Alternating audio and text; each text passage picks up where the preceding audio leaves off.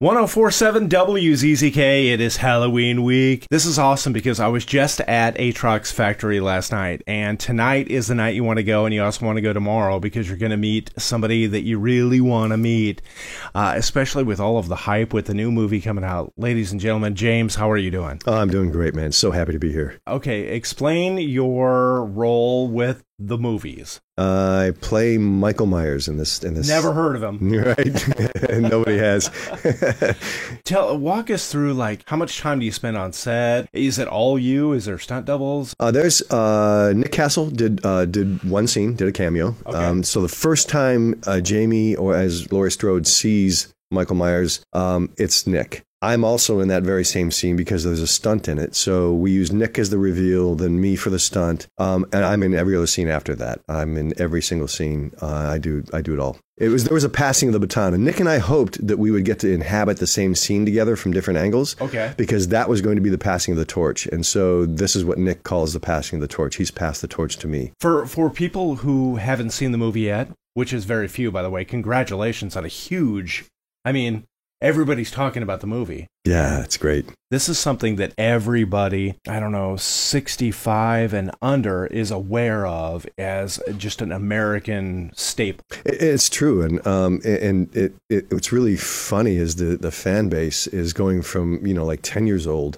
to like you said 65 70 years old so the people we're hearing from the people who are seeing it um, well, everybody has a Halloween story, and and you know everybody that I've talked to knows or remembers the first time they saw the original, knows the first time they saw the other ones. Everybody on the movie set um, has a Halloween story. It affected them at some point, Right. know? And so, I mean, whether they're kids and they couldn't sleep, or you know, I mean, for me, I was an undergrad in college, and I saw it, and I walked out of that theater just going, "Wow, this is a game changer." I don't remember the girl's name that I dated that at that time, but I remember I remember this movie. The biggest surprise for me wasn't that there was another movie. The surprise for me was Danny McBride was behind the wheel. Uh, Danny McBride, man, I mean, he, he, is. I mean, everybody knows who Danny McBride is. He's a funny guy. He's Right, a talented guy, that's right? why this didn't make sense to me. But see, it does make sense because f- for comedy, you have to have tremendous insight into the human psyche, into the human condition, into social norms. And I mean, comedians are the smartest guys on the planet. So for Danny and David Green and Jeff Fradley to jump in and write this script, when I read the script, I was like, oh my God, this is brilliant because. Yes, it had all the points that you want in a suspense and, and, and, and horror, but it had this really subtle humor that set you up for all those moments. And had this tremendous insight into current you know social norms and what we're dealing with and and what kids are dealing with and the way kids live. And so it was really brilliant. It was really brilliant bringing those guys on Are you a fan of this genre? Yes, Like, I am. w- what else do you like? well you know here's the thing is is uh, when we were kids i have six younger brothers. Uh, my dad used to stay up with us. Uh, he made his own films. So he made these little eight millimeter films. I started Oh, making my own films in fifth grade with his camera. He used to stay up with us on saturday nights and we would watch the classic horror films the classical universal films the mummy you know the frankenstein all those great boris karloff films. So that's inculcated in who i am as a as a performer as a filmmaker um, that's always been a part of of my filmmaking lexicon so it's and, and what's kind of strange is I used to play volleyball at John Carpenter's house after he split with Adrienne Barbeau. My my buddy Alex Daniels,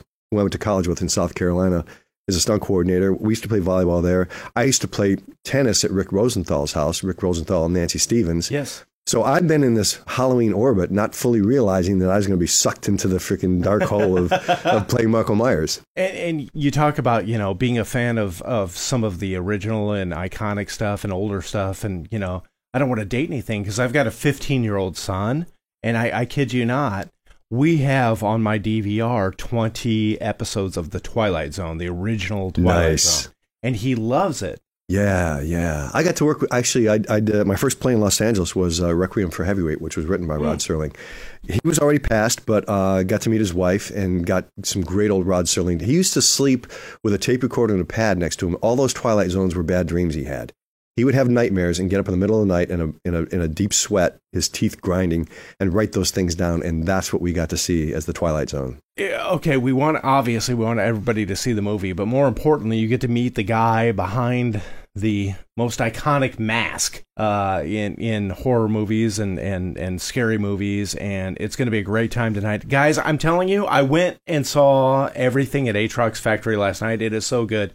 It's fifty thousand square feet of absolute fear, but just enjoyment. You're going to love it. I, uh, the actors that they've got uh, playing in the in the haunted house are wonderful. It's a long trip. It's worth every penny, and you're going to be there tonight and tomorrow. Yes, yeah. It's and it's so great the way they set this up. I get to meet the fans and those who want to like have a picture taken, get an autograph, that kind of thing. It's it's a really beautiful experience for me because I get to share in the joy of meeting each one of these people who are so stoked to be a part of Halloween. Yeah. And I get to be a part of their moment their moment of joy, which I, I, I, don't I can't think of anything better, man. So I'm really stoked to meet the fans tonight and tomorrow night. Get out to Atrox Factory tonight and tomorrow. It's the best Halloween enjoyment you're going to find. It's the biggest Halloween uh, experience in the Southeast. There's a reason it's number one, and you've got the biggest star of them all coming in, Michael Myers. Come see him tonight.